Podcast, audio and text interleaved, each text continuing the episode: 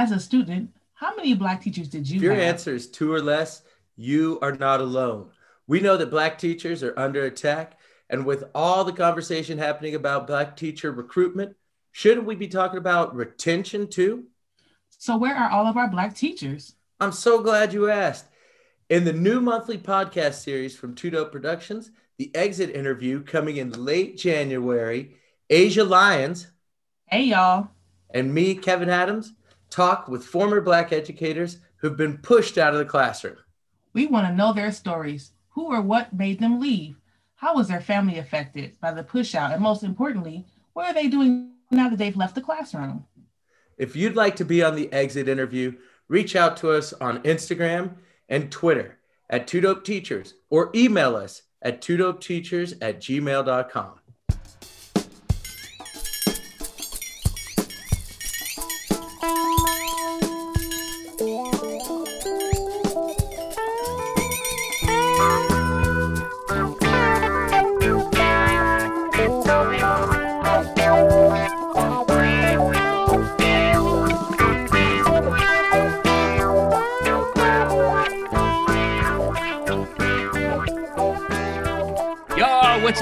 two dope teachers and a Mike Nation? How are you all doing? That's a loaded question, man. You can't be asking. people- Oh, I'm sorry. I'm sorry. You can't got be asking new- that question. We got a new. Don't ask me how I am. Don't don't ask me how I'm doing.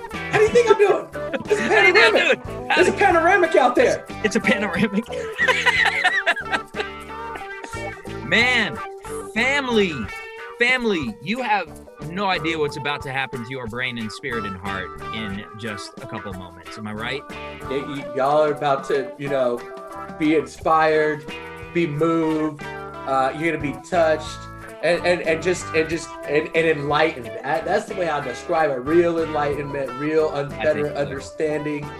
Uh, it's mean, a- have- another hot one. We we're on a roll. We're on a roll, man. We must be butter because we are on a roll. Um, first thing, Oh no, we didn't. Oh, I stole that from the late Stuart Scott, uh, one of my favorite people. Um, also, I want to take like a somber moment. Um, Yes. We have lost some folks to the ancestors um, in the last 24 hours.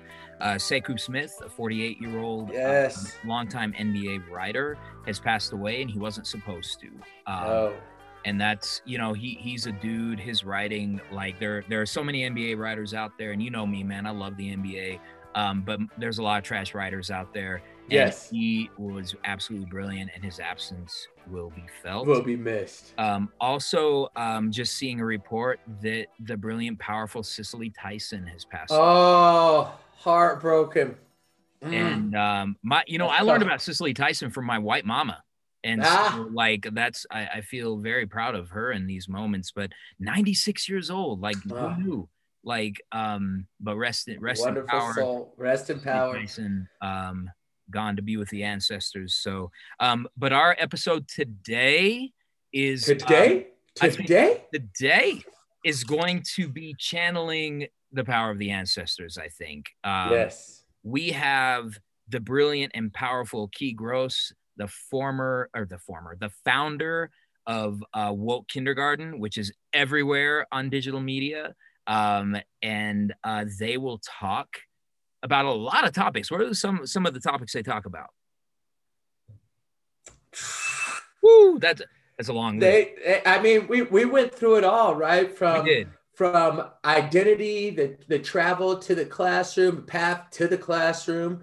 Uh, you know, wh- what is woke kindergarten? You Yeah. know, parents building solid relationships with parents, right? And and and how do we deal um, work with parents to build, right? And and when when they were talking about um, parents, I couldn't help but think of like Dead prez They Schools, the end Day where he's like, they don't teach our families how to interact better with each other, Yep. right? Because Ki was getting right at the heart of a lot Yeah. of the points that Dead Prez makes in They Schools, you know, and Yep.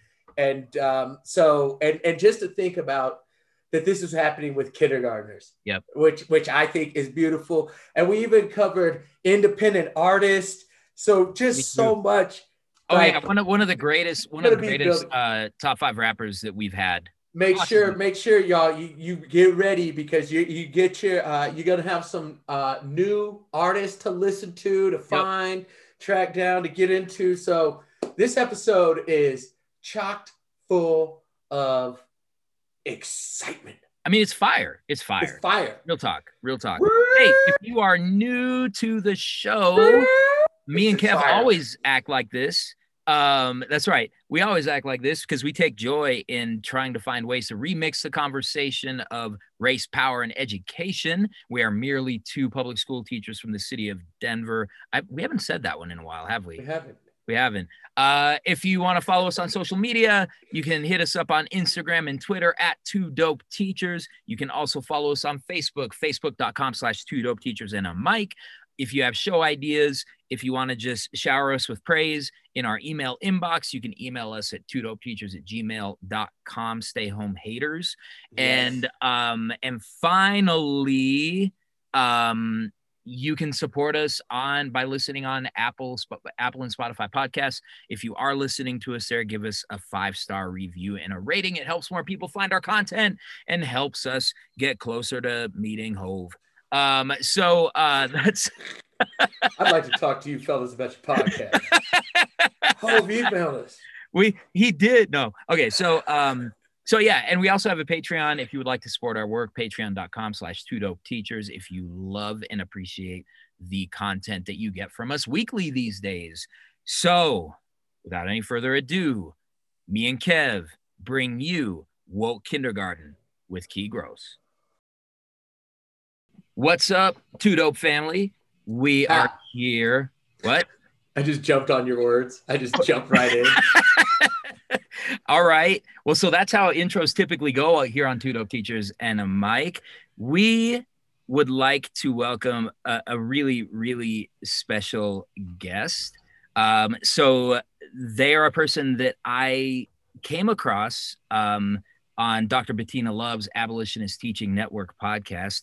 I think it was like maybe the, I think you may have been episode two or I think I was three. Three. Okay, I knew it was one Third of the early episode. episodes. Yeah. definitely. I want to introduce introduce you all to um to Ki, the creator of Woke Kindergarten. How You're- are you this afternoon, evening? Um, you know, that's a question that I feel like we are all getting asked a lot, and we lie Yes. and Uh-huh. say like, "Yo, we're good." Like, I'm, I'm, I'm here, and I'm grateful to have my physical health right now, given the uh, multiple layered pandemics. Um, but you know, like, I'm, you know, we we Yeah. making it. We we No, moving through. It's the same thing. I, I I finally I think I actually figured out a way to address th- this like situation. So when I see folks, I ask them what's good, right? Mm. You know, mm-hmm. because then it's kind of not that naive. Like, how you doing? Well, what's good? Well, what's good is this cheeseburger I'm eating right now, right? So it's like it, it can be a really simple answer. And then when I answer, and Kev has witnessed me do this, I will laugh and say terrible. Yeah. I'll say, "Oh man, terrible! It's Yeah, terrible. Humor. Everything's terrible. I don't know what's going on." But you're humor is how right. we get through humor is how we get through it's such a it's been such a like core element of our survival and Yeah. Of our thriving when, when we feel like we're able to thrive. One thing i've been asking people is like how are you nurturing your spirit lately? Mm, so not necessarily like how are you doing? Because i know we all struggling. Yeah. but how are you nurturing your spirit? And that really gets people thinking about like okay what are some ways i'm what are some ways that i'm uh, surviving? Like how am i helping myself kind of heal through this time? So Yeah. one way that i'm nurturing my spirit in this time is uh, you know i've become um, a plant parent. That's been super nice. I like really enjoy Yeah. um my plants. And i never thought i'd be a plant parent because i'm the type of person that like you hand me a succulent I, it i sorry. Like i don't know but like Anything could happen. i wake up now right. I wake up now and i'm like let me go check on my plants and talk to my plants. And um, i'm still learning. I'm you know i'm still learning how to be a plant parent. I have dogs but that's one way i've been nurturing my spirit so how have y'all been nurturing yours Oh man, that's a great question. Kev, you take this one first.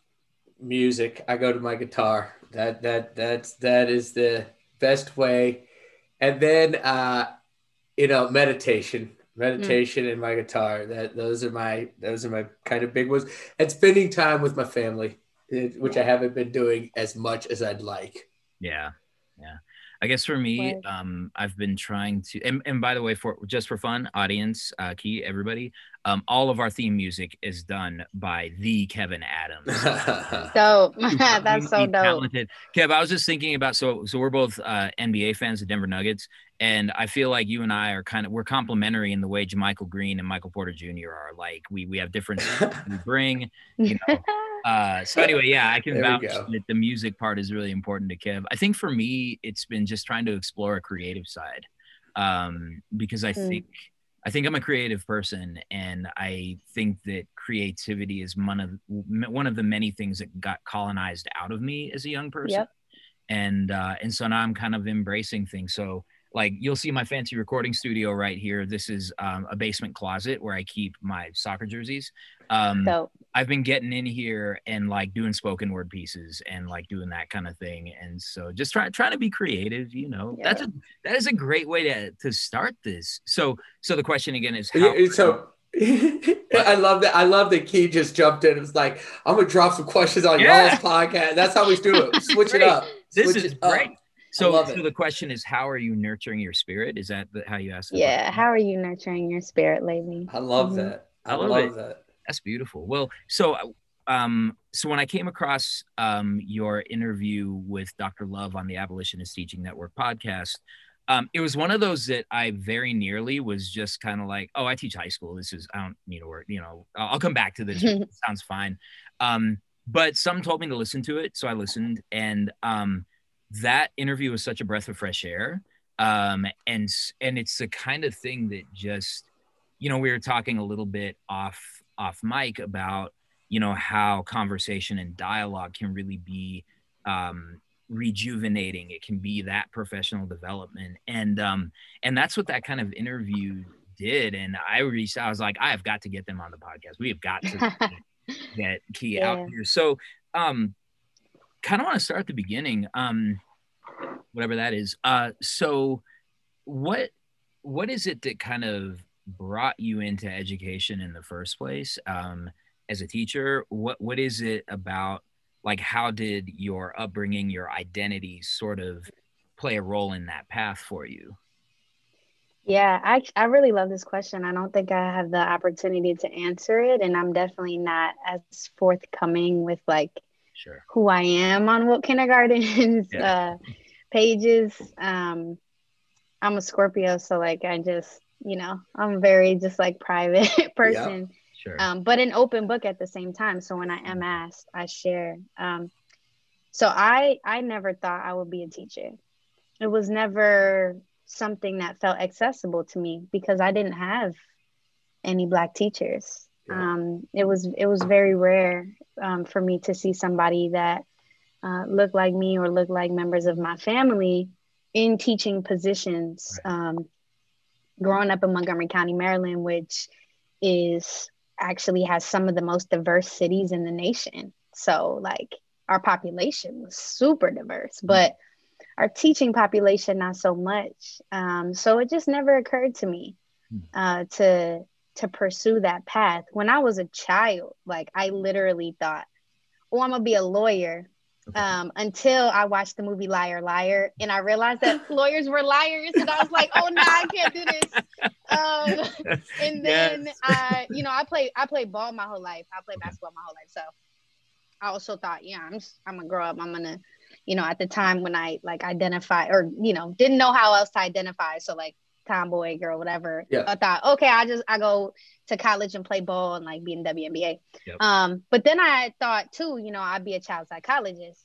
Okay. So that's mainly what I went to school to study. Um, it's what I started studying um, in high school. We had like a college institute program, and I took a lot of AP courses and went in with a lot.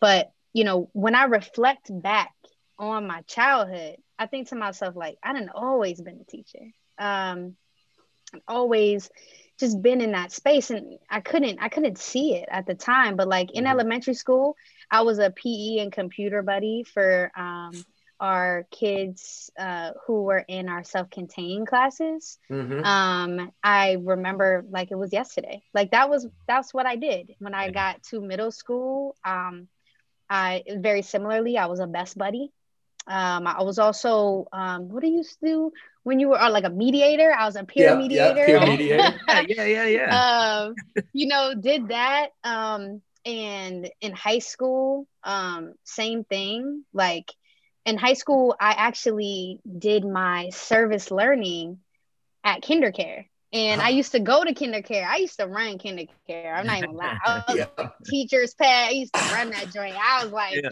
I went there for a few years. And so I thought, man, I, I love this. Like I love being around kids. Like I love working with kids. And so I'm gonna go do my service learning at 15, Wow. um, volunteering at KinderCare. Yeah. And that's what I did, you know. So I think about it, and I'm like, oh, like this has always kind of been a calling for you. Hmm. Um, and you know, when I got to college, I, I went to Chapel Hill. So if you're a basketball fan, woot woot, uh, Yeah. go Hills. That's right. Sorry. Um, so I, I went to Chapel Hill and um, I uh, was was you know taking like I changed my major. My I was always double majoring. I changed my second major multiple times. So I was always a psych major Okay. and I was English major, and then I was a psych major and a studio art major because I like shoot photography. I Yeah. used to study film. Oh, Um, I was a psych major and then I was like studying classics for a little bit because I was a Latin nerd. so, but then by the time I was like in my sophomore year, like I am a person who lifelong has, you know, lived with depression mhm. um, and has gone through a lot. And so, you know, being 17, going to college, dealing with a lot, then being in an institution that was huge and also a PWI. So, yeah. you know, I mostly spend my time with athletes, um, which is drama in itself. But, you know, Oh, yeah. being in these spaces, I'm in classrooms, right, that are like auditoriums, Yep. Yeah. 500 people, like multiple choice tests. That was it. I'm like, this is not the wave, right? Like, this isn't Yeah, it. But I was doing my, my other kind of like service learning, like along with my, uh, with my psych major as like a like a PE assistant at like an elementary school, like all of these different things I was still doing. And actually, what happened was my junior year, um, I had decided like I'm if nothing changes, if this doesn't get more hands on, I'm bouncing. I'm gonna go back to Maryland. Yeah. And my mother, who I just like, I grew up single parent, teenage mom, super overbearing, like really protective, Yeah. decided to take it upon herself to like find the early childhood program for me. I literally never in my life, like it wasn't even anything I conceived of.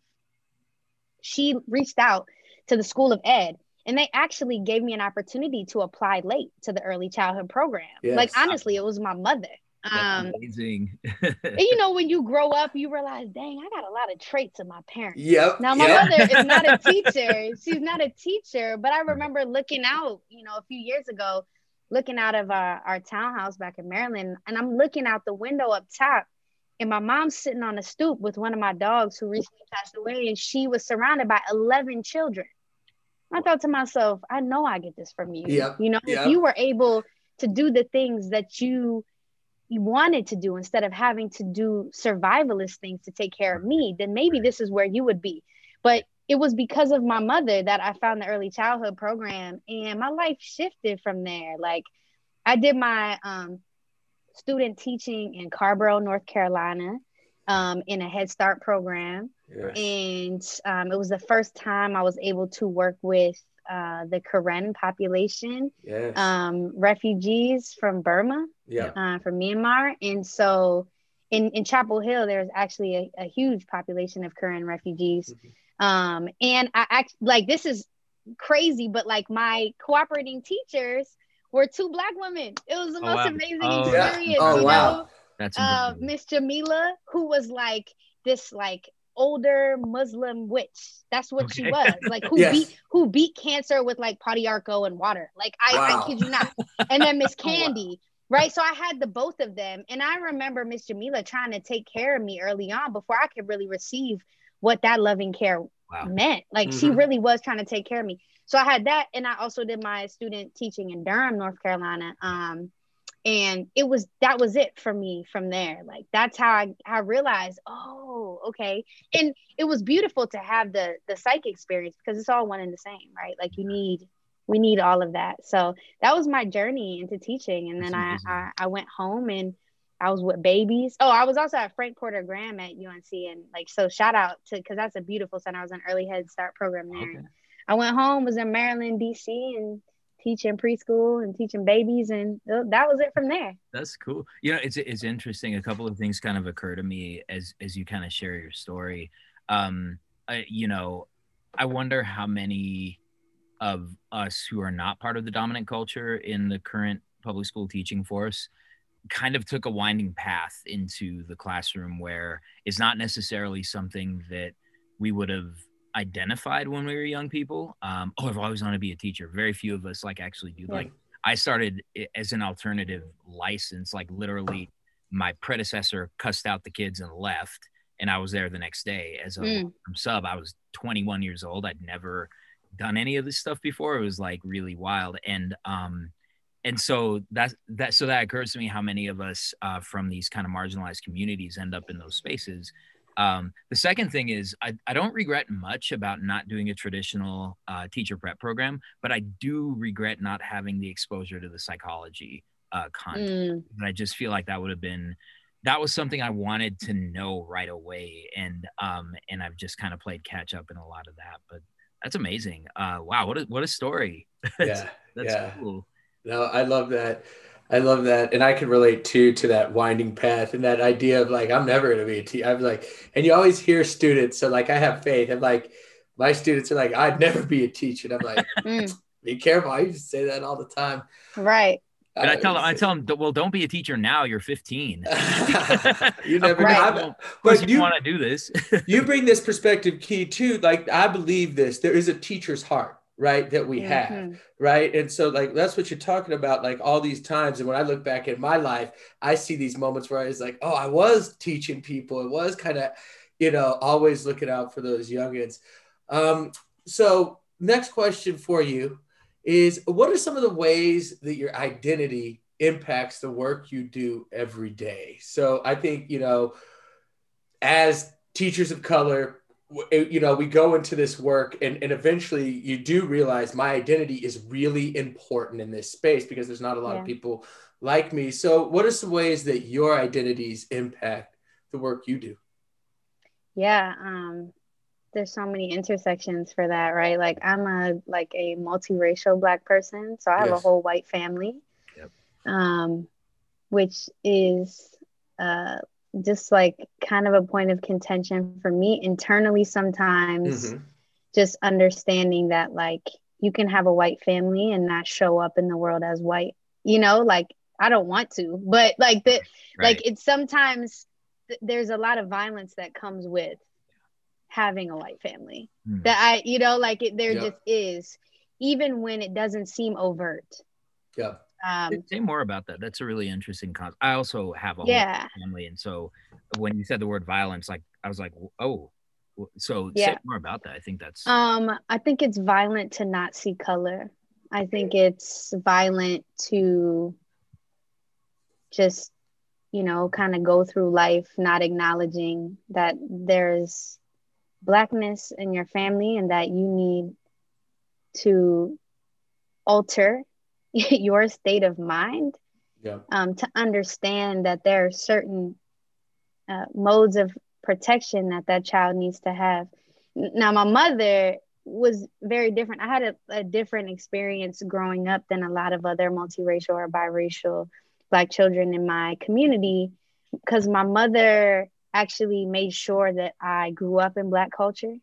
Um, and yes. so sometimes that's not the norm mm-hmm. um, for for uh, black children with white mothers and so i had that experience i had that opportunity um, and felt really loved in that way i also grew up in black queer culture mm-hmm. um, which is also sometimes not people's experiences um, and i'm and i'm really grateful for that mm-hmm. um, but I also grew up with a very small family my father wasn't chose really not to really be in my life. Um, I know him, Um, but my family, my majority of my father's family is in Virginia.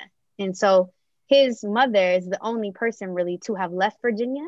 Mm-hmm. And my grandma just rolls solo. So sometimes in this work, um, I, I often say like my white family doesn't get it and my black family doesn't know me.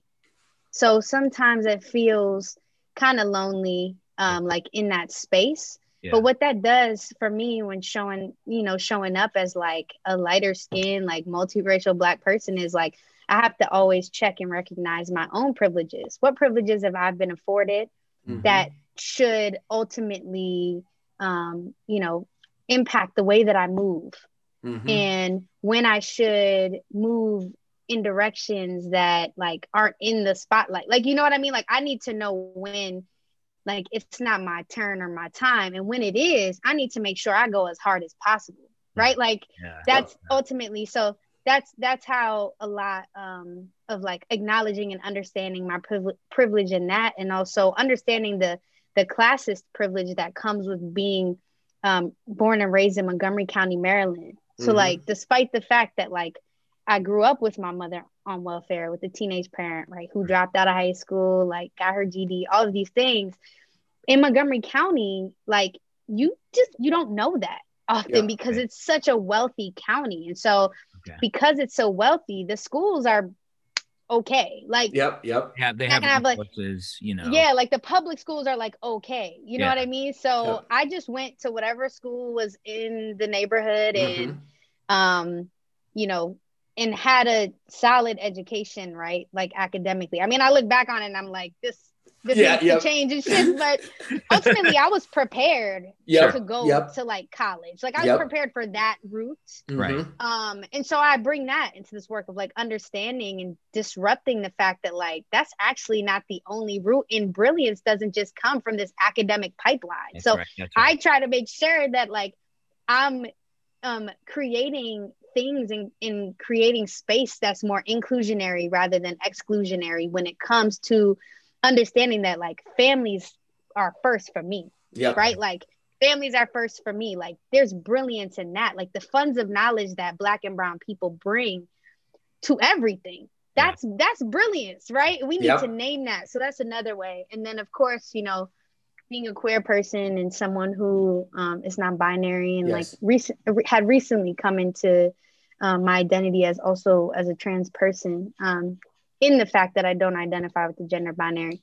That really informs so much of like the healing mm-hmm. work that I do or how healing this work feels for me because often like woke kindergarten is really a, a transmutation of my pain of like all of our kind of collective pain like how do i take my rage how can i transmute that into something else um, and so it looks like like this is healing my inner child in practice in praxis and so that's really what woke kindergarten is and so yeah. that's why so much is, it has to be pro-black it has to be pro-trans it has to be pro-lgbtqia plus like right that's what we yep. have to do and so i want i want babies like me like because these babies have the language now right yes. they have the yes. language now that we didn't used to have but I want like little queer and trans children to understand that they're loved and I want them to feel affirmed and I want them to understand that like you know despite all of this like hatred and violence like you, you exist in the future mm-hmm. and I want you to know I want you to know that I want black children to know that they are in the future right I want indigenous children to feel that way as well because whiteness will tell you that we're we're not there. Yeah.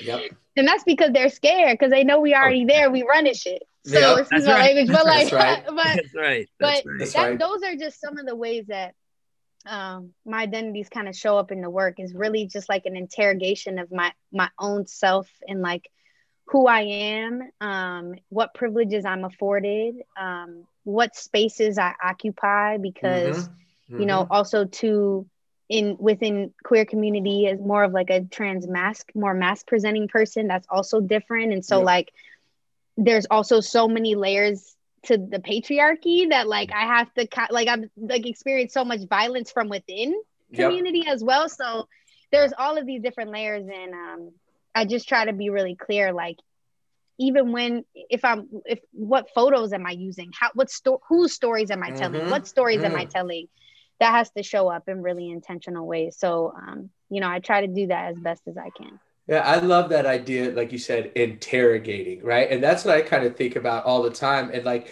you know, in in education right now, it's like, oh, reflect on your practice. And I'm like, you don't even have to ask me. Like, this is like what I do ev- like every moment, you know, I'm like, you know, as a black male, how do I enter this space? How how do I how are people reacting to me in this space? How do I use my voice to elevate other people who might not have the same voice? So like I love that idea of interrogation. Yep. Love that. and and I I love the idea of really reflecting on the spaces that we occupy um because I think for so many of our young people and so many of our adult educators of color uh, educators from LGBTQI plus communities um educators who come came up in poverty like all those kinds of things like I think that there like multiple things can be true. So you can have an education that had adequate resources and you know with you know institutional racism notwithstanding like there were skills that colleges valued that you were able Yep. to um, that you were able to develop. And um, you know i think that's a really powerful statement. Um, uh, this is this is like therapy. I had a really rough Ah. day. Love that. Just hearing hearing how how how you're just verbalizing these um these feelings that come from such a deep spiritual place is just like really powerful for me. So um so thank you for that. So you you started to discuss uh woke kindergarten and and it's so powerful um because it it's it seems that your story in tandem with the work that is woke kindergarten is is sort of a um it's sort of a challenge to the white supremacist capitalist patriarchal method that we're kind of encouraged to do. It's like well you have your your your job is this little compartment right here and you walk into that identity and that's it. And then as soon as you walk out of it you're not thinking about it. Somehow our existences as teachers are separate from our existences as human beings um, and I think that's a consequence of the overwhelming majority of the teaching force being white, that they don't have to think about identity in the same way that, that we do. Um, and so when you say that this is a healing process, this is a manifestation of my rage, this is a manifestation of the love that I want to give little black and brown and queer children, that's such a powerful thing. So tell us a little bit about the moment or the process that you went through to say, actually there's a thing called woke kindergarten and and Yeah. i'm going to do this can you share that with us Yeah, I, I think there are so many layers to it because, you know, woke kindergarten would never have been possible uh, in this way, um, in this iteration, had I not done that deep interrogation we talked about earlier Mhm, and mhm. thought about the ways that I caused harm uh, to children that I used to teach Yep. because I was in a system that literally like you there's no other option. Yeah. Like like there are options, Right. but like it's just that it seeps into you so deeply. Yeah. Right? That sometimes you don't even realize that's what you're doing. And really only when you step out of those spaces can you look back at them and be like, oh my goodness, like Yep. Yep.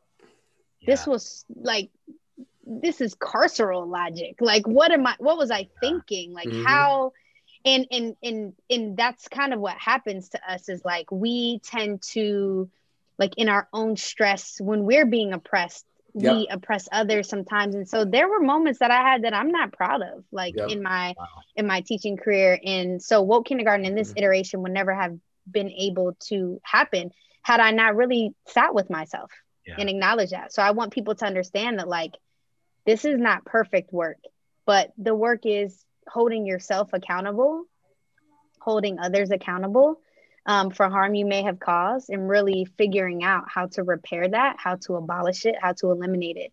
Um, so woke kindergarten this iteration is a little different but woke kindergarten when it first started back in like 2016 i don't know maybe yeah i think it was 2016 where i like started the instagram page. Hmm um it was because i was i used to write like a lot all of my like own curriculum Yeah, generally. So i would yeah. write the units. I was the instructional coach of inquiry based learning at my old school. So like I had an academic director, um, Zoltan. That was his name, but he was Oh, so what a great dope. Like What a great dope name. name too. Zoltan. Oh, he was so dope. Like he was from San Diego, so it was like hella chill. But like Mhm. he's the person who like really introduced me to uh just he named inquiry based learning for me, right? And I um I was pretty much trained in like progressive ed and that Mm. those were my experiences at Columbia, like when I was teaching uh at Rita Gold Center and like learn from all these people. But like what does that look like within a charter school? so I um I used to write a lot of my own curriculum and I had written this curriculum called Everyday Heroes versus Superheroes through the lens of Black history and resistance. And it was like a two month long study. And um, in the midst of, of that, just in doing that work, um, uh, maybe it was longer than two months, maybe like three months. Wow. But in the in 2016, as we know, we had a fascist elected Yes. to office. mean- um, and you know, my kids at the time were four and five. Right. And this was their 1st kind of like election that they like kind of went to, like, you know, consciously with their Yeah. parents. Like they went to vote with their parents. So um, and I taught in a predominantly black school in the middle of Harlem. So Mhm. when they came back to school the following day, they were hurt. yeah.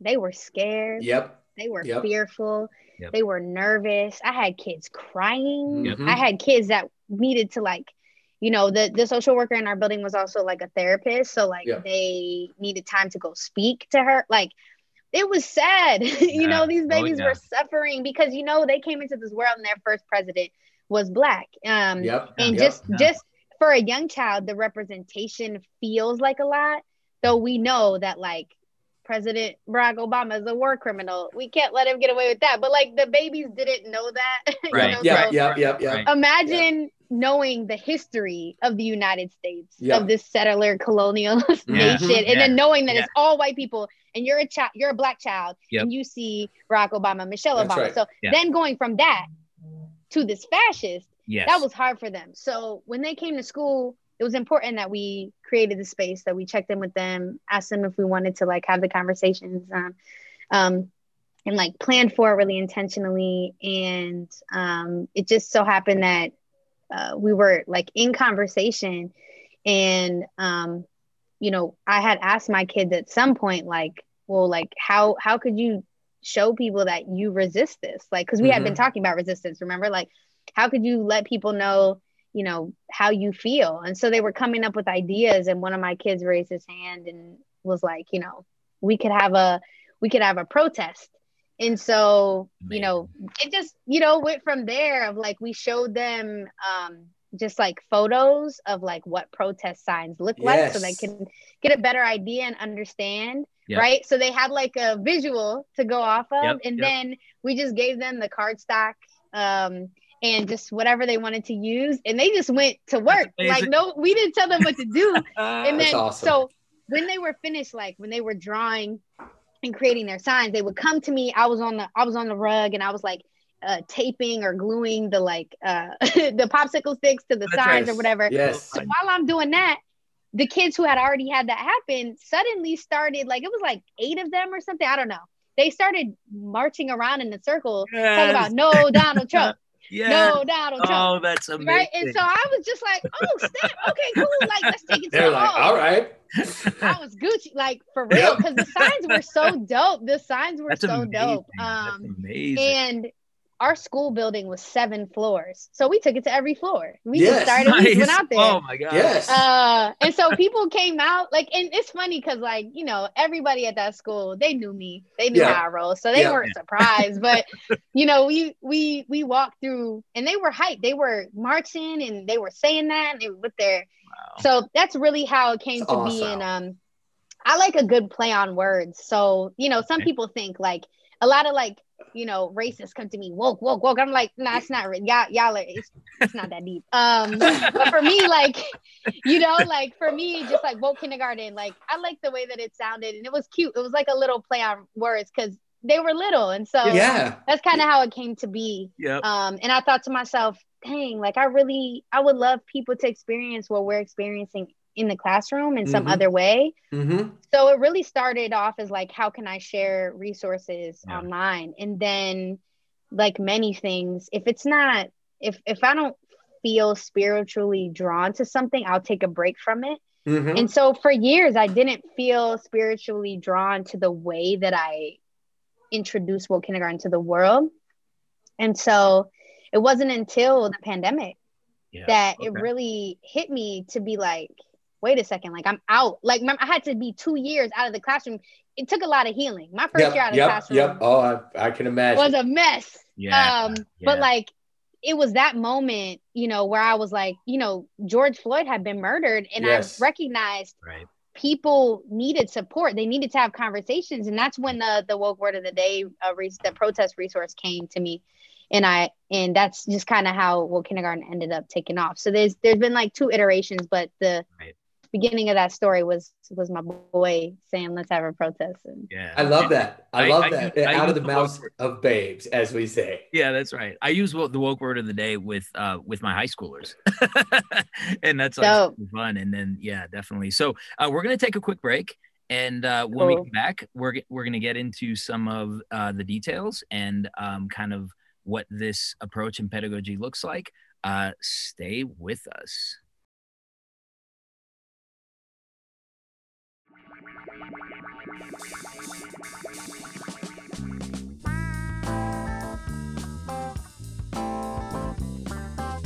We are deeply grateful for all your support these last few years.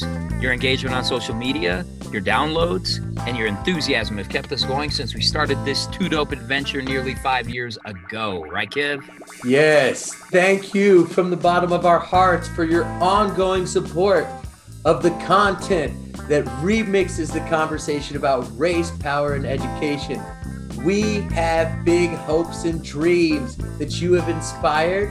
And with your support, those dreams begin to take shape in reality. In the coming weeks, you will learn about projects that we can now go forward with because you stepped up. Yeah, we're so happy. Of course, we still have numerous projects filed away that are awaiting your support. You can support these projects by visiting patreon.com slash teachers. Patrons who join at the two dope level get a two dope nation sticker. And what's better than stickers? Um, it's designed by local uh, artist Sham. And for a limited time, limited time, the next five two dope patrons will get a copy of Cornelius Minor's book, We Got This. What? What a deal. Hey, that is, and it's signed. And it's That's signed. right. And it's signed. Patrons will enjoy special access to us in the form of Ask Me Anything threads, throwback old episodes, occasional Zoom meetings, and sneak previews to upcoming work and public appearances. Our upcoming podcast series, The Exit Interview, featuring the brilliant Asia Lyons, which highlights the stories of Black teachers who were forced out of teaching, is only possible because of our patrons. I, I can't wait. I can't wait. It's going to be so dope. So we asked and you responded. We look forward to growing and learning with you. Let's remix this conversation on race, power, and education.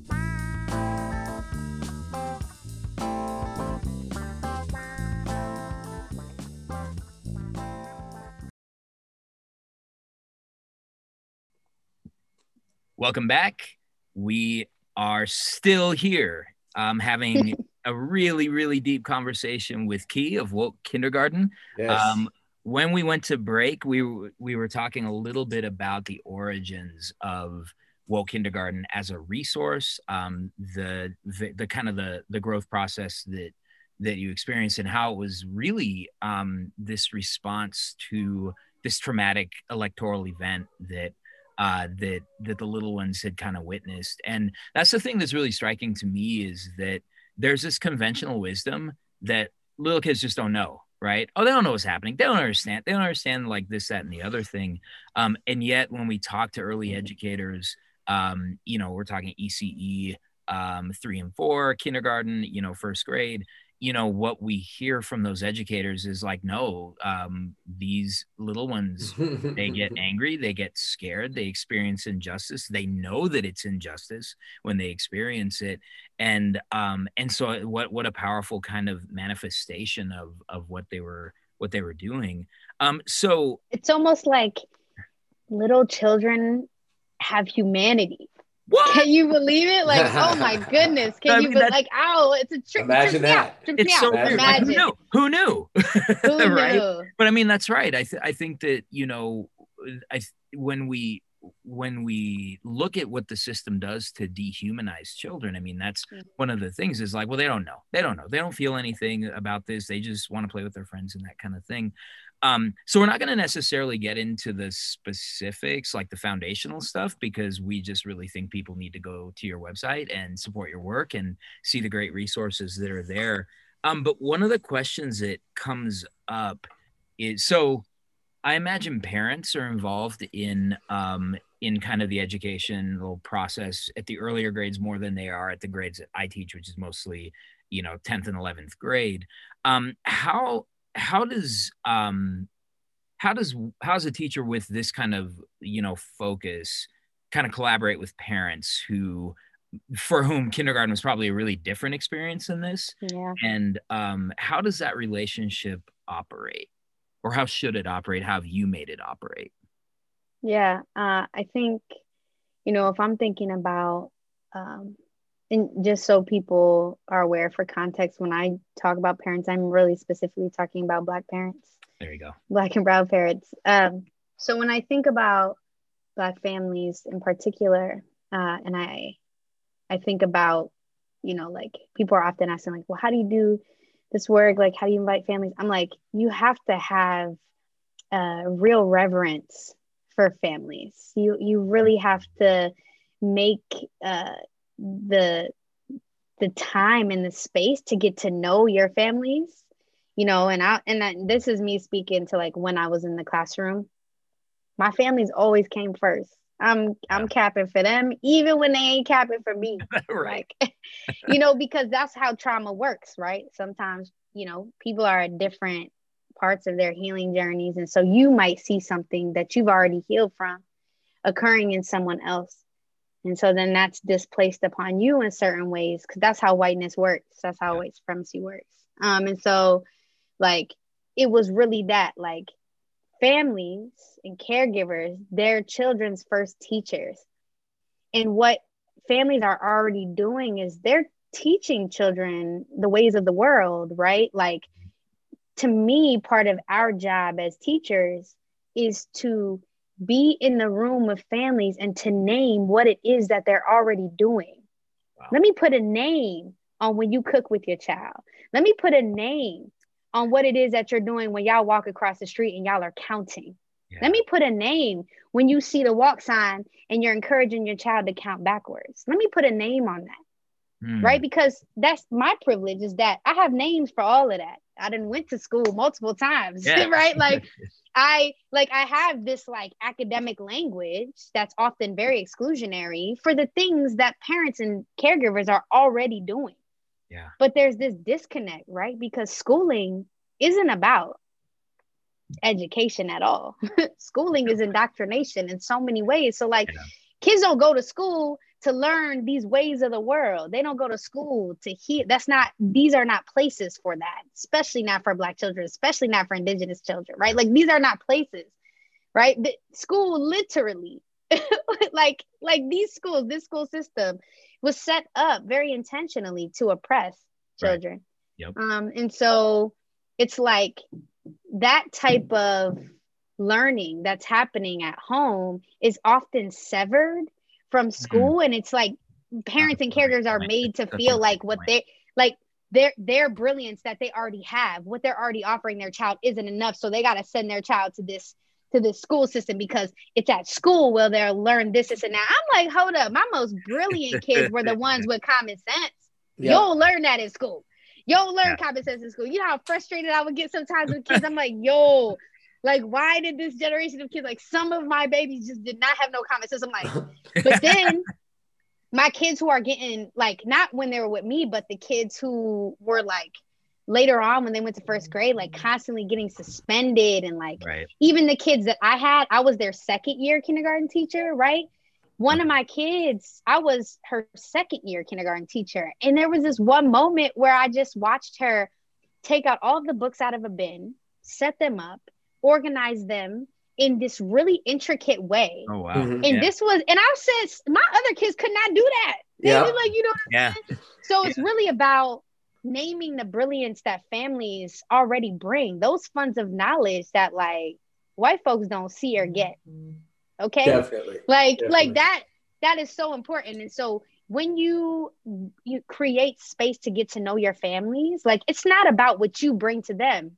You really have to to highlight what they bring to you. So and this honestly like now that a lot of kids are at home um there's so there's there's no excuse for not doing it but there are ways like you want to learn more about your families send some type of survey home create like a Yep. digital yearbook where Yeah, families There's can ways. get involved there are ways to do that and so um and and you know other times it looks like just making yourself um available for families to vent Yeah. because sometimes you know you have to take you have to take the brunt of that in order to get to a place where healing can start to happen and that happened with me multiple times with many families where hey, just go ahead go off on me go Let, off on let me. it go. Let it go. I'm, gonna I'm, I'm here. gonna sit here and I'm gonna tell you I understand yeah. Because a lot of a lot of times, uh, black parents in particular feel like nobody nobody's gonna listen to me. You ain't gonna listen to me. But but I think you know our parents appreciate when when you're like, look, I'm li- I hear what you're saying. I, I'm, I'm gonna let you go, go, go. Right. Yep. And I understand. Yep. understand. And it's it's such familial. sentiment. Like our cultures are naturally familial. Yep. Mhm. You know, like so for me, it's like, hey, what's up, mom? What's up, auntie? Like, what's up, That's grandma? right. That's how I used to talk. I barely remembered the names. of That's so amazing. That's what I called them all the time. and then you know like we had to create that like we always had the best That's parent right. engagement people people would be like yo kid indiana like how do y'all have so many parents coming on your field trips i'm like because i treat them as humans That's and right. i also understand that schools are are often places of like true like like you ex- like uh, for a lot of our parents they experience ptsd coming into these That's places right. they're often right. pushed Yeah. out of these places That's like right. they're not Great for them welcome either. Yep. School is Mhm. traumatic for them Exactly. Well, yeah. Exactly. So it's like a drop off. And so what we're not gonna do is put the onus completely on parents and be That's like, right. nah, they don't want to be involved. Da, da, da, da, da. Yeah. That's what we won't do. Yeah. Right. We have to understand that we need to also take that on and, and with and, and have a full understanding of the system and what it does to people. How Yes. it not only like as Bettina Love says, it doesn't only spirit murder our children, it spirit Mhm. murders our teachers, it spirit murders our families, it spirit murders all of us. And so we need to have that lens. Like committing to abolition is understanding that like the prison industrial complex operates in schools. It is Sweet. there. Schools operate as prisons. So Yeah. we need to when we commit to abolition, we're saying like this, no, we cannot we cannot let this happen anymore. Right. But we also have to understand what it does to people Yeah. The- Yeah. and So approach I- things from that I- way. I have to cop to my uh to my colonized mindset because just as you sort of named that we don't make these like instructional choices and just put them on our on our children and our communities that really where the work is rooted is in the relationship with the community and in the value that you show for that community. And that's a real um that's a real disruption to this system right? Uh, when we start humanizing everybody when we start saying that oh i understand that you're probably not checking your email on a computer very often. So um, so we'll find other ways to communicate. I understand you can't do a conference between 4 and 8 p.m so let's do it when you can do it. Do i need to be at the school at 6 a.m i'm there. Like those kinds of things that are so important. And um and so like like you just like decolonize me of that like notion because that's that's the thinking. It's like oh man you're going to start talking about racism with children and parents are going to get mad and all that kind of stuff but that's not where it begins. It begins in the relationships and in the knowledge that you have of community and the connections that you foster. And so it sounds like what it does is it it gro- it organically grows into this sense of self-worth that Mm. little ones have. And that's what the wokeness is that they actually believe that they have a voice and that they can go to people and they can make their voices heard when they're when when they're uh, concerned about the direction of their community and that kind of yeah thing. and it's in that it, it and it that doesn't mean we're, you're not gonna mess up we all mess up we all sure. get upset like you know we all have bad days too where we're triggered you know by a parent but but the real work is being able to sit with that reaction that initial reaction pinpoint where it's coming from like actually yep. i don't own this. This isn't mine. This is not my thought. Yeah. This is whiteness. Like this is not my thought right? Oh, but that's that's where that work comes in you know? But like there's so many moments like if we're having parent teacher conferences it's really not about for me like oh your child can and can't do. Yep. a lot of my time that i spent was on naming and kind of teaching into the things that i would teach to the children and i had a lot of families that um, in Harlem that were from West Africa, and so yes. they knew they knew like four, five, six languages, yes. and would yes. come to me yeah. Yep. acting like acting like English was the standard. I said, y'all, y'all more brilliant than me. I right, know this. Exactly. They, exactly. they done put me in Latin. What that do? Enhance my vocabulary. I could tell you a spell. I can I can put a spell you on you. But you know what I'm saying? But like, you know, one of my I remember clear as day, one of my moms, she started crying because I was teaching her like the un- to understand like how we teach the like silent E. We yep. used to call like the sneaky E. Yeah. And yep. she basically like was like, I just learned more from you in 15 minutes than I did in my English class that I'm taking with adults because she had to like take that class, right? Yep. Like yeah. I in that moment I taught her more about phonics. So then what does that mean? Me being yeah. able to just sit, take this time, share this knowledge. Now you understand it. Yep. With your child. That's what we're supposed to do. We're not we we don't own the knowledge like we're we, like we need to share it that's that's what we that's should right. be doing that's with right. our privilege in these spaces that's what we need to be doing no i love that i love that and you go back to the interrogation right the, like what you said it's about that interrogation where we have those moments where we're triggered or where we break down and and, and like you hear the the psychologist uh, mindset you know, of analyzing why why am I having this re- reaction and going back to this idea that oh, that's white supremacy, right? We've yep. been programmed. That's the colonized mindset.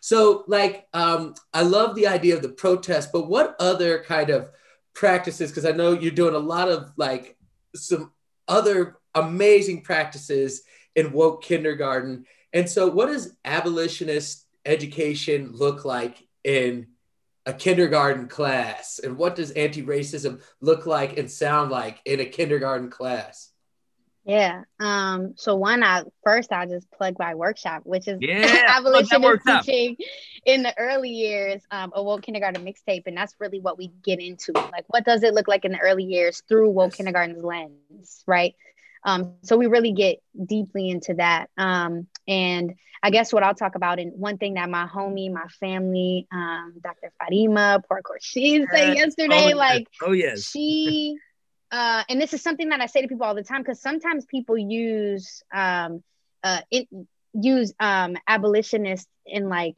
anti-racist interchangeably yep. to describe my work. Yep. And while abolition is inherently anti-racist. Yes. Anti-racism isn't abolition. And my homie, um, that's right. Dr. Farima said that yesterday. Like I was so hyped, but she was wow. like, "We, you are not. These are not the same thing." You know, you know, because abolition is a commitment. That's right. Right. To completely abolishing the prison industrial complex. And that's not necessarily anti racism, right? Nope. Like, you could sit here and say, Yeah, I want to be more anti racist and still call the cops uh, you that's know, right. Show enough. Right. Show enough. That's right. And so, like, there's there's a difference. So, what I try to do, especially in this workshop, is you know I've created a, a series of frameworks um, that help people kind of understand what this work looks like. Um, and one of the things is like well, kindergarten, very similar to like you know how uh, uh, the Black Panther Party had the 10 point program. Yes. Really, yes. I was inspired by that. And so I yes. thought to myself, like, what are the tenets of woke kindergarten? Mm-hmm. So what that turned into was like, what are these lenses of yes. like that that I, you know, do this work through? Um, and so those lenses I end up coming with like, you know, 15. And of course they they overlap in so many different mm-hmm, ways. Mm-hmm, and so mm-hmm. just ultimately like there are like three kind of main areas like he like um, resisting, healing, and creating. And so through those areas, like what do those things look like? Right. so when you think about a classroom, right? And Yep. you have to get into like like I was never able to name my practice as abolitionist teaching until I met Dr. Love. That's Wait, just I have to you- say like there was no can- other can- person that can was you- talking about can, that. can you stop for a second because like my mind's blowing up because like it's, it's it goes back to to what you're doing right and i want people to understand you are teaching kindergartners to resist when the opposite the tradition in every kindergarten class is to submit right No. it's to to, to to follow along to to join in to get rid of like who you are and like i think that is important like this idea of resistance healing and creating right and i'm really big on teaching the kids to create because like Mm. you like we know that all of this world that we live in was created right but we don't see ourselves as the creators and the builders Mm. who can make it the world that we want so i love that idea of resistance healing and creation as those three kind of focuses i'm sorry i just Right. had to nah, emphasize that's that I appreciate that because then you like, you know, and and and this this this nation was built on the backs of who? yep Um, but I, you know, so so much of that, right? So much of abolition isn't just the destruction of these systems and structures, it's the creation of new ones. right. It is what, Yes. you know, like Robin D.G. Kelley calls freedom dreams. It is the black radical imagination. It is being able to conceive and like for woke wonderings, the framework around that is really to like imagine possible futures as present realities. Like that is so much of abolition to know Yes. that we can create Yes. our own worlds. So that's really like so what does that look like in a classroom, right? It looks like black joy. It looks like play. Like it looks like free like free play. It looks like Yeah. you know part of what I do and I don't want to give too much away because I want Yep, people yep, to really yep, come to this yep. workshop. sign up for that workshop Because I y'all really Come do, on. I really do. teaser. Get Come people on. excited. Uh, but like if i'm thinking for example about uh you know let me let me think about what um critical resistance looks like Yep. right in early childhood part of what i can say is stop telling your children to turn their cameras on yes because that is surveillance like Yeah. you you know what i'm saying like It that is is straight trying up. to It control really is. up. It That's police. that's what it looks like. That's one of the things that I could literally say. Or like if we think about the ways in which uh, you know, we punish kids in schools and these Yep. behaviorist systems, like Yep. the like really being able to identify how that operates in early childhood and to sit here and say, like, well, what are the things that we're doing to center healing, to center joy, right. to center creation, to Yeah. center play Yeah. those types of things like what are you doing to do that right like are you punishing children for their feelings or are you giving them space to self-regulate Yep. that's two different things Yeah. they're little they need to understand and learn how to self-regulate Yep. so many of us we still can't self-regulate i can't self-regulate so, Mhm. like you know so but, true. like that's part of what we need to do is like create space to nurture those inherent kind of abilities and powers that children have. And one big thing is like how are you nurturing children's imaginations? How are you giving them the space to freedom dream something different? It might be as simple as like you know how people have classroom rules Yep. Yes. like well they're not rules right like h- Mhm. how can we decolonize that language and really understand Yes. that like they're community agreements Yes. so so just something as sim something as simple as shifting and it's it's hard work it's not simple but like No. if we think about the concept it's Simple like instead of saying easy, right, simple doesn't exactly. Yeah. exactly Mhm. saying like okay don't run that's a rule okay well what's the agreement please walk Right. it's just something like just really and that really does a wonder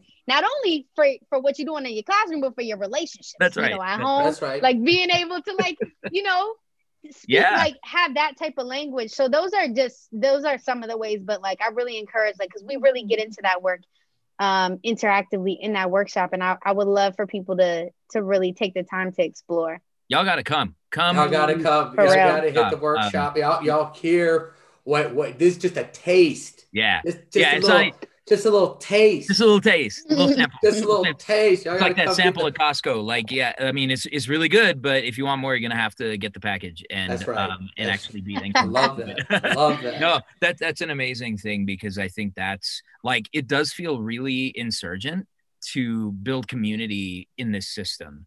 Um, and and it's interesting because I think you know in the upper grades we have a lot of decolonizing to do because you know, as kind of we chatted a little bit off camera about, you know, are we creating community so that students can continue to be reified pawns of capitalist uh, mm. narrative like or are we creating community because this sense of community will allow them to reshape their world and the world that they grow up into i mean I, and i think the second thing is preferable and it has a lot fewer easy solutions but i mean the solutions are simple in my in my like kind of view and kind of how you named it. It's simple doesn't make it easy but it's simple. Do this yep. and and uh and you'll start to uh, present the learning process as something that does center healing and community and those things that we all grew up with. Absolutely. And and the other the only other thing i wanted to add that feels really super important and essential is like uh the it also looks like prioritizing um, rest and really teaching into consent into yes. having mutual respect yes. for babies just even the way that you talk with them getting yes. down to their level creating space for children to be able to see you apologize to hear you apologize to them yep. right to to to also create space for kids not not to have to accept apologies and that be okay um right like we we need to be able to do that that's and like the nap ministry has been just that's been yeah. If y'all ain't heard of the Nap Ministry, you need to follow the Nap Ministry. But like ministry, this idea right. that often in early childhood, like rest also gets stripped from children. Like yeah. the yes. older they get, the less time they have to rest, and it's just like no. I know my high like, schoolers are always asking for nap time, and I'm like, right. Why don't why, why don't we? Why, like, why aren't we? I would why? I would like to see the looks on their faces because they've they've been they've been broken into this system, right? Yep. Yeah. Just to say, you know what? Put your head down for 10 minutes, rest Go to sleep. Like whatever you want to do. I'd like. Uh, and our kids are tired. Like, oh like our kids are Especially tired. we don't screens. we don't get enough rest. We're in front of these screens. We have so much, you know. Um, so yeah, that and I I come from a um as Gerardo mentioned, I'm from um, Georgia. My my mom comes from Columbus, Georgia. Uh, my dad's from Jacksonville, but uh, we we come from a heavy napping culture because it gets so hot. It's so hot in the afternoon, like two thirty, three o'clock. You, you like in the middle of the yeah. summer in Columbus, Georgia. Yeah. Like you better go inside and rest. No, that's right. Yep. That's right. Well, it's, just, I, it's it's the same with me as a as a as a Mexican dad who was raised by a Mexican dad. That's like, right. we Mexican dads, we have this like superpower, which is that we can fall asleep anywhere. Like so, I remember my dad being at the table, crosses his arms, and Yo, that's funny. And he's just out. and I used to laugh at him. I used to be like, how does dad be falling asleep at the dinner table? Like that's wild. Like that. I would never. And now here I am. Oh, well, you know, the Nap Ministry, the Nap oh. Ministry says uh, that like rest is productive, that we don't rest to be productive, but that rest is productive. Ah, so. we, we got we got to start uh, propagating this idea because yeah, I mean it's like you know that's the thing is in, my AP students are studying industrialization and in mm. capitalism and you know the question that one of them posed the other day was like, so it seems like this just doesn't stop. I'm like, no, it doesn't that's not that's not in the design. Exactly. capitalism's not, capitalism's not designed to have a logical conclusion. It just does yep. more and more and takes more and more out of the humans that are involved in it. Um man. Well uh we have just one and th- this is arguably the most critical question um, okay. you know, we're talking about pedagogy. We're talking about this kind of thing, but th- this this is a critical question. Um, it, it's so big, I can't even ask it. I gotta have Kevin ask it because. Oh, I, you put it on me to ask this question. I do, I do, because I, I, because I, it's. Um, All right. It's a lot. So, so, this is a loaded question, and so I always say that always. that you can take it where you want to go. Don't don't be rigid. There is we we we we want to hear what perspectives are, right? So there's this question that floats around who are your top five rappers hip hop artists independent artists who who in your mind is important for the culture maybe that's how we should ask it what who maybe. who are the important musical artists for the culture according yeah. to Ki And and Yeah. and I will say that we reject hierarchies on the two Yes. dope teachers and Cool. a mic Perfect. That's right. podcast. Uh, we we we reject those things, so it doesn't have to be a hierarchy. We reject the dictatorship of numeral limits. That's so right. like your Word. top five can be Can like, be- well, there's there's a five way tie for three, and then there's a two way tie for four, and then there's a nine way tie. So you could do it like that. You could do collectives, like so. So we we Love really want to disrupt ac- actually the and decolonize the top five uh rappers conversation. All right, Yeah. let, me get my, let me get my pen. Let me get my pen. So I have to name that like when I was a child, I like was a hip hop head. Like I was like yo, like Bone Thugs, like Tupac, like Nas. Like I Yes, just like yes. I when I was a kid, I really like I was that that was who I was. And then as I grew older and kind of understood the inner workings of the patriarchy, I thought to myself, okay, Yes. well I'm gonna have to. I'm really a '90s R&B, New Jack Swing kind of dude at Yes. heart. Like Yes. if you put some guy on for me, Yes. it's rap. yes. It's a Oh man, That's guy. you put some Aaron So you got guy. You got like me, after seven. rap. You, you dig some Yeah. after seven. Oh man. Yo, like listen. So like as the like all of that Yep. was my jam. But I because you know with my with my team Women Amplify and my my partner um Sonic who's a singer songwriter um Yes. she's undoubtedly one of my favorite artists is an R&B artist um we we started throwing a, a concert series like like an underground concert series called Sisters Unsigned Of course. Yes. we started throwing it in i believe um uh 2017 i think and um it's basically a series that we threw out of a recording studio in brooklyn hyper ballad those are my those are our dudes um and it was basically a space uh that we created again like this through this abolitionist lens because we Yeah. realized that like for for like black and brown queer and trans artists um Yes. especially like women non-binary like Yes. gender non-conforming Yes. um, artists. It was it's an unsafe place. The industry is an unsafe That's place, right. and so 100%, we were like, you know, after you know, Sonic would perform at all these places and spaces, and we're like, yo, this is not safe for us. Like our Yep. collective is like all queer people of Yep. color, like you know, so. Yeah. We, I was like, yo, let's let's have this have this event where we amplify the voices of like women, non-binary, trans, queer, creatives of all kind of like of all avenues. And so Yes. Sisters Unsigned was born. Um, we built the stage ourselves, like Oh. solar, Oh, that's who was up. our like producer, engineer, multi That's like the real instrumentalist FUBU. That's the real extraordinaire. Yep, she she literally not only ran the sound but like played cajon, like.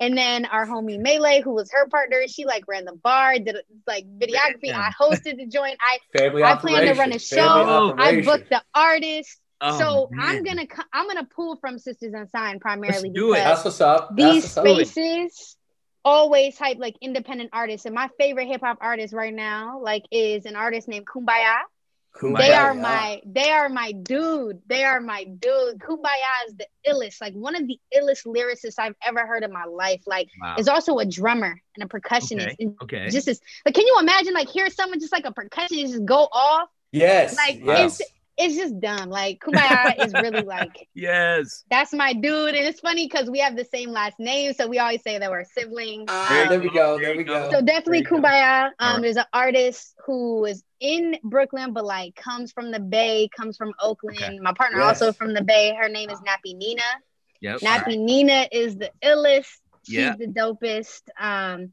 we have a homie uh latasha um who's from out here who's from new york city latasha is li- crazy lyricist i'm not sure if she'll still identify as a hip-hop artist Yep, but you yep. have to like Sure. listen um to her stuff Yes. um, and then um, also have a homie, um, Rocky Snyder, who's Ah, like Snyder. the dopest lyricist, like hosted a lot of events, like just in the game out here. Um, and then people that I actually haven't had the chance to just be in community with yet.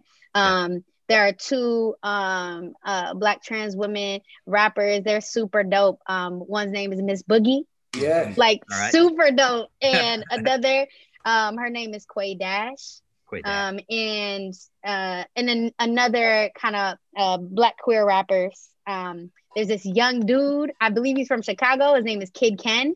Kid Ken. Kid Ken, right. he's like 16, 17 years old. He's All right. really, Definitely he is kid so still. tight with two ends. Okay. Um, Kid All Ken right. with Two two ends. ends. Um, and then of course, um, Cakes da Killa.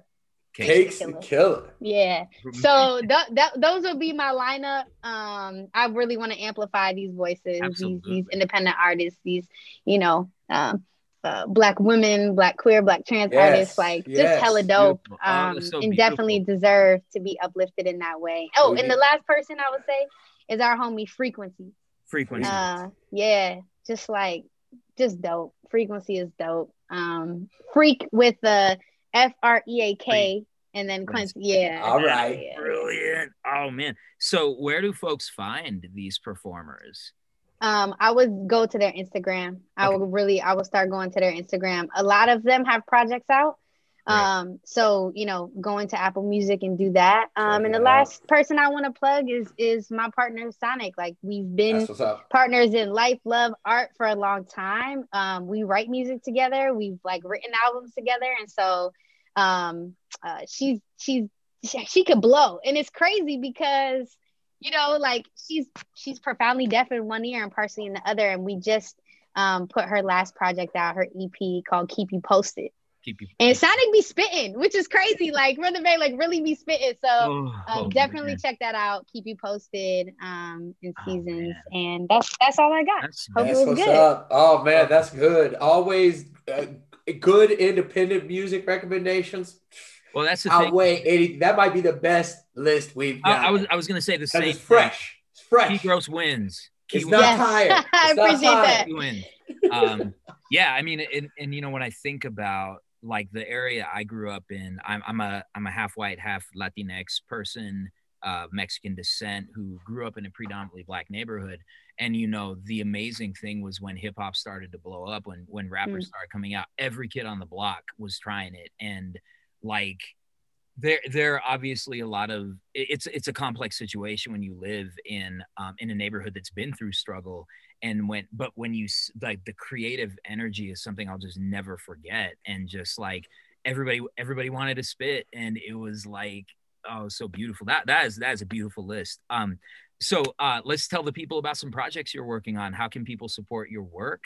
Um where Sure. can they find you? What do you have coming up that you might have teased in the previous segment that uh, folks should be a part of Yeah. So, um, of course, well, Kindergarten is like on every kind of social avenue you could think of. Yep. We have a YouTube, we have a TikTok. The TikTok is specifically for kids, so you don't have There to worry go. about it oh like that's so cool All right. not not being appropriate. Um, Yes. We have um, Instagram. Um, Facebook is a cesspool for racists, Yes, but you know really. we have a Facebook page. yeah Um, you know where we drop things. We have a Patreon. So Yes. patreon.com slash woke kindergarten. And Yes. I, I have to make it really clear. Like this isn't a Patreon where you like join so that I produce for you. That's not Yeah. how it works. This Yep. is a Patreon where you understand that like this is how you help sustain the work. And so like there are some sometimes I'll drop things on there. Yeah. you know, Yeah. but like I'm not I'm not producing for you. I don't operate that way. That's right. That, and Um, that's so important because I think that um, I, I think that's where you know the work really is. It's like, listen, commit to supporting this incredibly important work that nobody else is doing, and um, and like that's your reward. That's what you get is knowing that you're supporting the work. Yep. Okay. Yep. So there, our website, wokekindergarten.org. Um, um, our YouTube has all like our woke read alouds, our 60 second texts, um, which are dope. And then on Twitter, I'm at Akiea, A K I E A G. So at Akiea G on Twitter.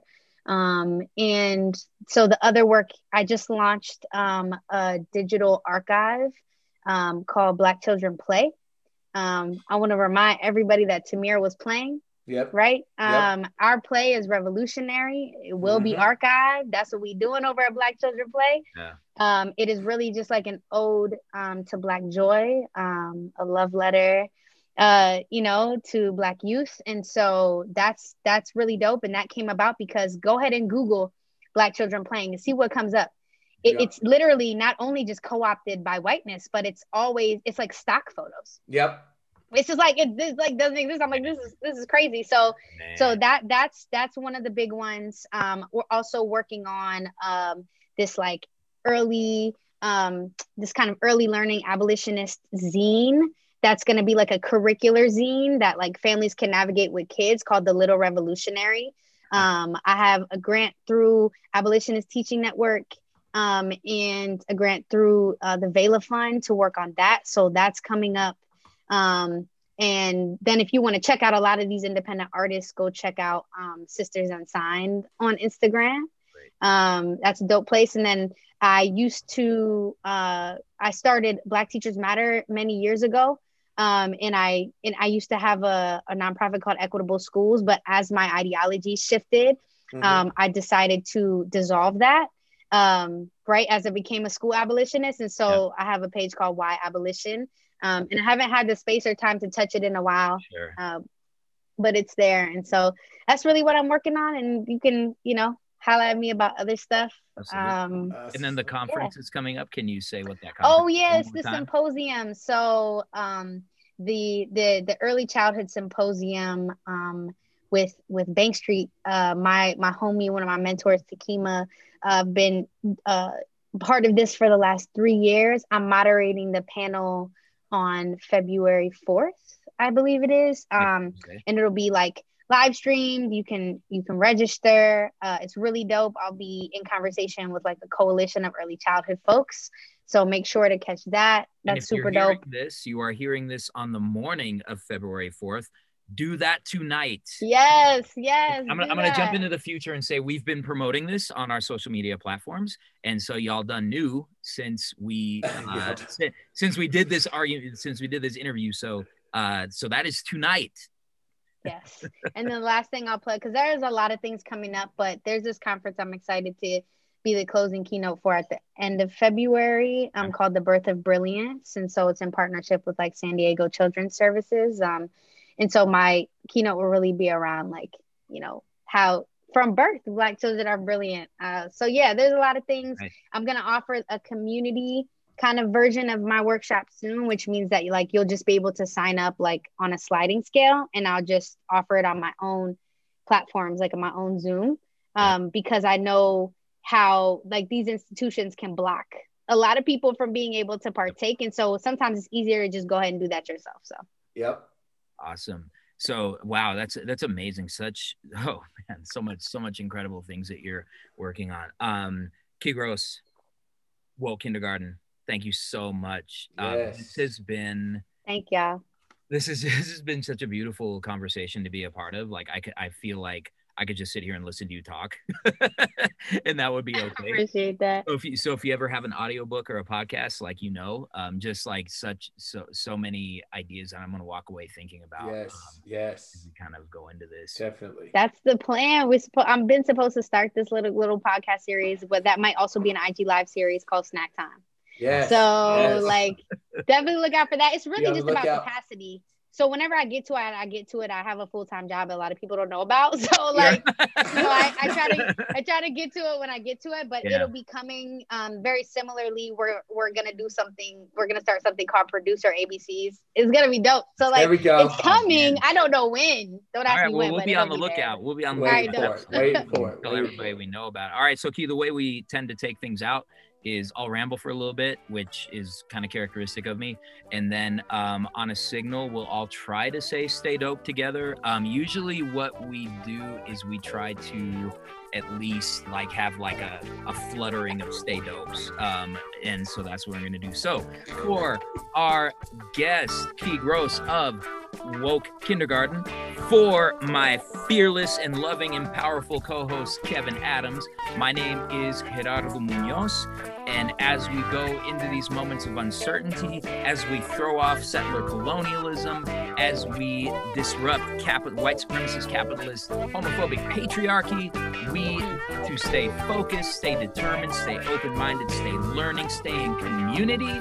But more than anything, we invite you all to stay, stay dope. So I love that. All right.